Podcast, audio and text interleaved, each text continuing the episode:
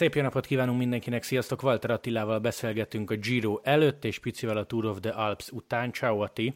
Hello, sziasztok! Nem végeztem közvéleménykutatást a 176 fős mezőnyben, de szerintem nagyon kevesen készülnek úgy a Giro-ra, hogy közben szakdogát írnak határidőre. Mennyire durva a heted? Hát ritkán van ilyen durva hetem. Igazából szerintem ez úgymond relatív, mert talán ennyire durva hetem még sose volt, viszont nem érzem magam valamiért olyan levertnek, meg fáradtnak, megvan a motivációm a, a, a, a diploma megszerzéséhez, úgyhogy így nem annyira vészes, de elég sok minden mást is kell csináljak amúgy az edzéseken kívül, úgyhogy, úgyhogy elég, elég nehéz hét ez, de valahogy, valamilyen furcsa módon élvezem, mint ahogy, mint ahogy a hosszú edzéseket is. Adásban már említettem, de félmondatban mondd már el, Léci, hogy mi a szakduga témája, mert tök érdekes, meg kerékpáros. Igen, a kerékpáros eszközökről, a kerékpársportban lévő eszközökről, meg az alkalmazásokról írok. Igazából ezek, amiket én is gyerekkorom óta használok édesapámmal, pózusmérés, wattmérés, és hogy ezek, ezekkel mit lehet kezdeni, és hogy lehet őket, őket használni, hogy mekkora a hatékonyságuk, meg, meg ilyesmi témákat feszegetek. Nyilván lehetne sokkal bonyolultabban is belemenni már a témába, de, de sajnos nincs időm egyszerűen sokkal jobban mindenek utána nézni, úgyhogy interjúkat készítek szakedzőkkel, és, és így hasonlítom össze ilyen kérdőívek alapján az ő véleményüket, plusz a saját adataimat elemzem, amit szeretnék majd amúgy meg is osztani a, az edzőkkel, csak ilyen összehasonlítás alapján, hogy 2013-tól én hol, hol tartottam, milyen évben milyen számok jöttek ki, és hogy fejlődtem akár óraszámba, kilométerbe, teljesítménybe. Igazából ez egy olyan 7 éves adathalmaz, amit, amit butaság lenne szerintem nem felhasználni nekem egy szakdogához. Alps előtt beszélgettél a témában Julien Pinóval, amikor mondtad, mondtad neki, hogy szakdogát írsz, mit szólt hozzá? Igazából egy kicsit meglepődik minden edző, aki, akit felhívok, vagy, vagy kérdezek e, ez, ennek kapcsán igyekeztem, vagyis nem, nem az ő személyük miatt, hanem a saját magam miatt igyekeztem nem túl bonyolult kérdéseket feltenni nekik, inkább csak az alap, alapjait feszegetem, nem azt, hogy akármilyen pontossággal működik egy wattmérő, mert ezek, ezek tényleg összetett teszteket igényelnek, inkább arra keresem a választ, hogy hogy például a tehetség szerepe mennyit számít, hogyha használjuk a wattmérőket, hogy lecsökkene, vagy, vagy esetleg nő a tehetségnek a szerepe úgyhogy eléggé meglepődött, de, de szólt is a többi edző kollégájának is, akit, akit én kérdeztem, akár a saját edzőmnek is, elmesélte a kérdéseket, úgyhogy nem volt újdonság utána a többieknek, úgyhogy ma még, ma még van az utolsó ilyen rövidkel kis interjú, mondjuk, hogy a végére hagyom, mert pénteken már le kell adjam, úgyhogy ha ma megvan az utolsó interjú, akkor tudom összehasonlítani, ez lesz már a, a szakdolgozat zárása, aztán remélem tényleg, hogy péntek éjfélig elkészülök vele. Menjünk egy picit vissza az időbe, mert a hallgatókat nyilván az érdekli, hogy mi volt az Alpson, de ahogy kezdődött neked az a verseny, az nem volt mindennapos. A Párizs-Milánó járaton elkeveredett a csomagod. Ilyenkor egyébként te készülsz ilyesmire, vagy volt már veled ilyen? Tehát teszem azt, direkt bekészítesz egy tartalékcipőt mondjuk a kézipodgyászba, hogy az legyen? Szerencsére még sose fordult elő velem, és pont ezért is vétettem ezt a nagyon-nagyon amatőr hibát, hogy nem volt nálam az a cipő, amiben rendszeresen versenyzek most és edzek. Ezzel mindenki, mint kiderült számomra, ezzel mindenki maga utazik a, a hátizsákjába. Hát én ezt mindig a bőrönbe viszem, úgyhogy néztem is nagyokat.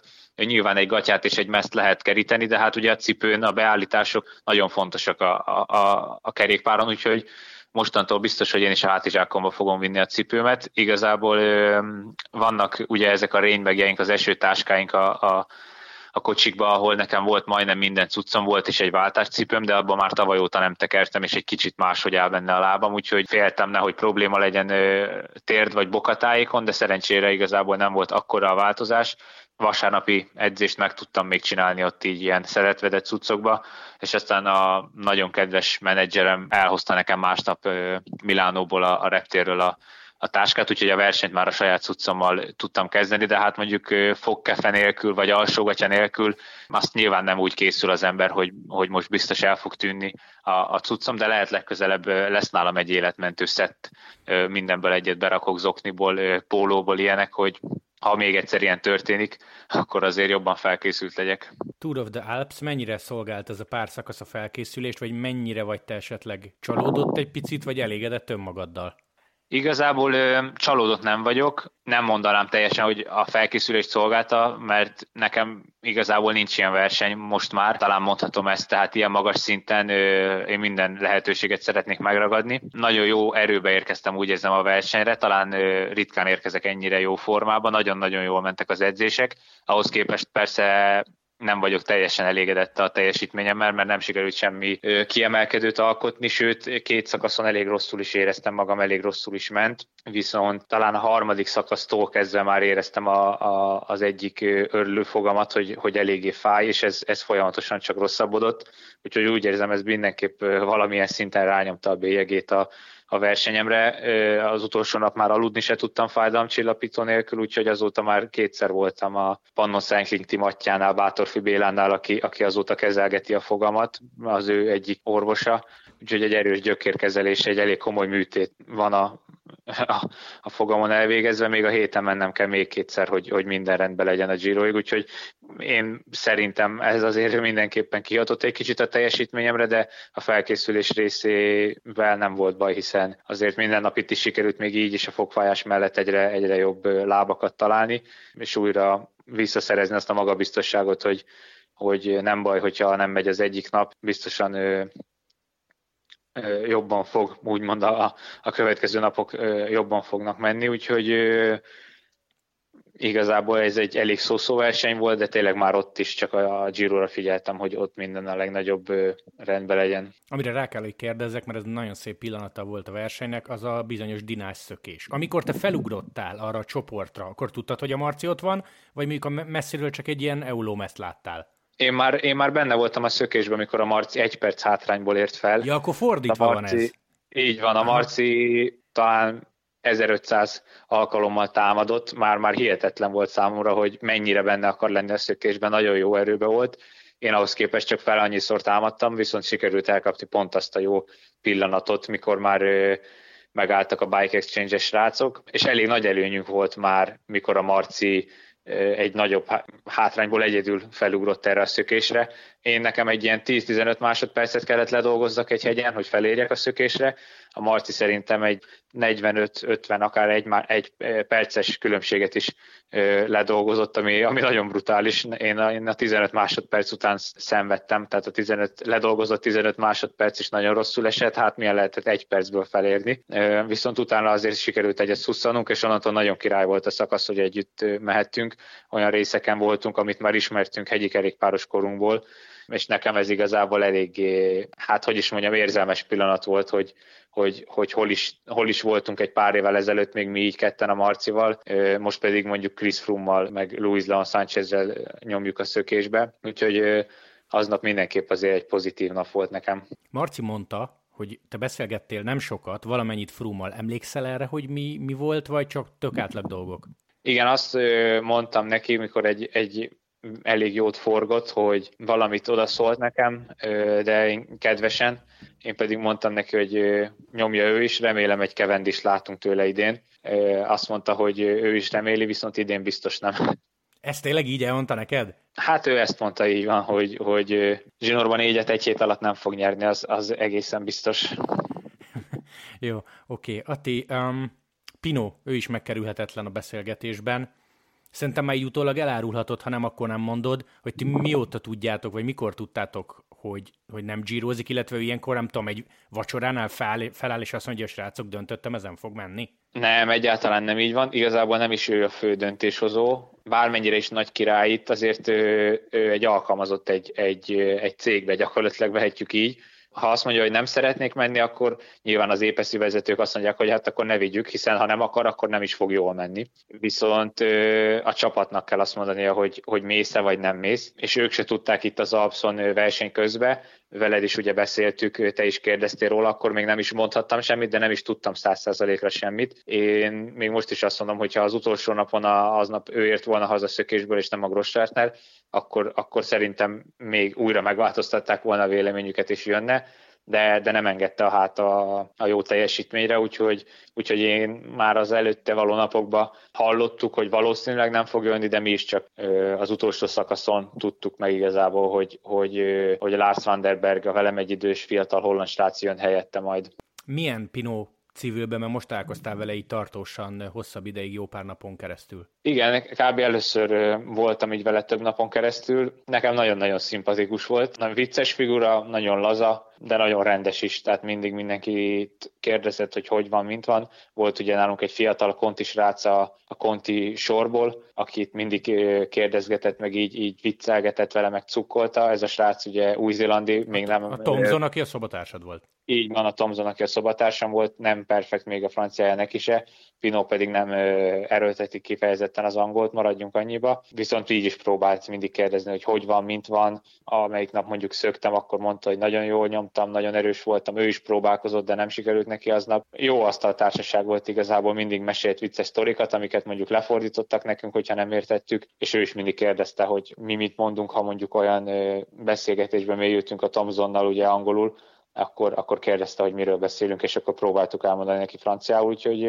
igazából nagyon sokat nevettünk rajta, meg vele, úgyhogy én nagyon örültem volna neki, hogyha, hogyha jön a Giro-ra. Szerintem egy nagyon jó vezető személyiség egy versenyen. Hát ha ilyen a háta sajnos, akkor, akkor mindenképpen jobb az, hogyha, hogyha felépül százszerzelékosan, aztán lehet, hogy majd a következő Grand Tourra már úgy megyünk tényleg, hogy, hogy esélyesként indul.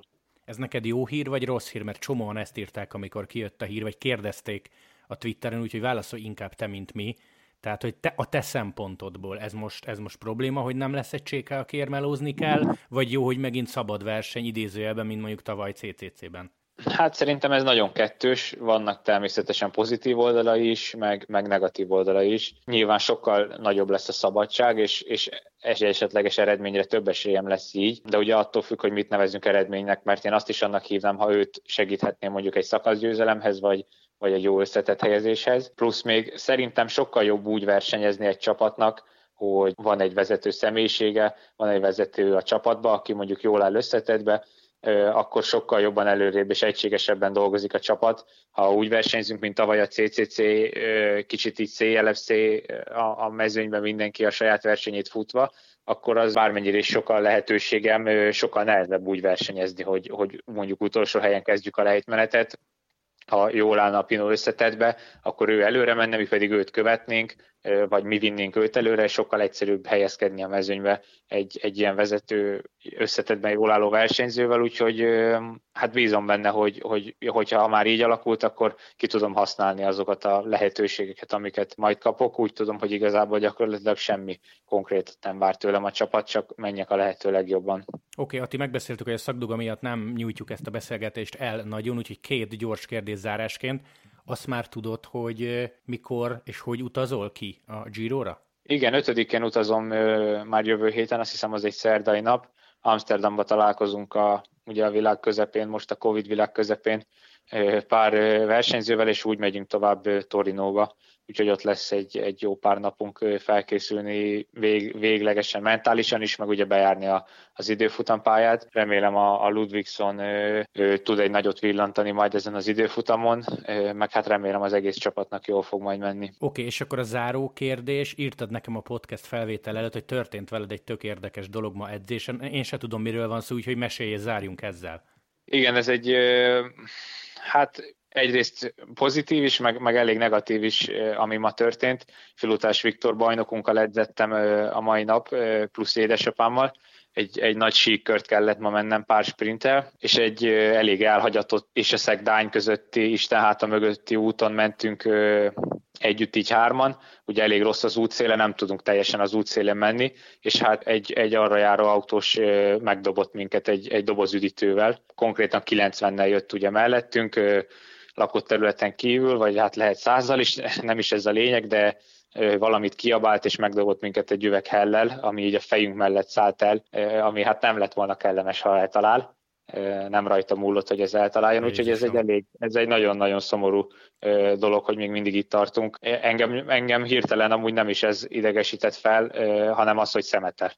Tehát nem talált el, béna volt, de nem értem, hogy hogy lehet így a szemetét eldobni valakinek. Ez engem nagyon-nagyon fel tud, fel tud idegesíteni, hogy mennyire primitív emberek vannak így az utakon, semmennyi időt nem vesztett és utána haladtunk még egy kicsit a, a, az edzésbe, folytattuk az edzést, és mellénk jött egy autó, lehúzta az ablakot, és már, már tényleg szorult tökölbe a kezem, hogy ma az emberek nagyon hülyék, és utána kikiabált egy csávó belőle, hogy sziasztok srácok, megállíthatok titeket egy képre, mert ti vagytok a legjobbak, és hogy nagyon jó lenne egy közös kép. De komoly. És, és ez, ez körülbelül negyed óra belül történt a kettő, tehát az egyik ember Magyarországon ma megdob, és ledudál, a másik ember pedig megállít, hogy, hogy tele van a Facebook vele, és követi az Eurosportot, és próbál minden versenyt nézni, és nagyon szurkol, és alig várja, hogy, hogy menjen a Giro. Úgyhogy most még után, utólag rám is írt, hogy, hogy volt nála valami toll, de elfelejtett. Annyira, annyira zavarba jött, hogy elfelejtett aláírást kérni. De nem baj, mert legalább egy képet sikerült, úgyhogy hirtelen el se hittük mi se a, a, a filuval, a Viktorral, hogy, hogy milyen, milyen ma a világ, mennyire A és B oldala van itt a magyarországi kerékpársport megítélésének. Aha. Hát így nyilván egáll az egész, de mondjuk talán jobban örültem volna annak, hogyha nem is dobálnak meg, meg képet se kérnek, hanem mindenki megy a dolgára. Már nem ugye a kép miatt, csak, csak Jó, jobb, érthető, jobb, persze. jobb, jobb az, ha békén hagynak minket, de azért egy nagyon szépített ez az egész dolgon, hogy, hogy nem, a második autó már nem leszorít, hanem tényleg úgymond rajongó. Érdekes ez számunkra is. Uh-huh. Hát ez nagyon. Oké, okay. hála Istennek, hogy nem lett probléma, maga vége szép legalább. Így van. Ati, nagyon szépen köszönöm, hogy csöröghettem, majd Giro előtt úgyis beszélünk még egy rövidet, és hát akkor hagylak, mert írnod kell éjfélig kb. Azt mondtad. Még, még péntek éjfélig, igen, de még, éjfélig, jó. még egy jó pár oldal hiányzik. Oké, okay, hajrá, köszi, hogy csöröghettem. Szia, szia! Köszönöm, hello, sziasztok!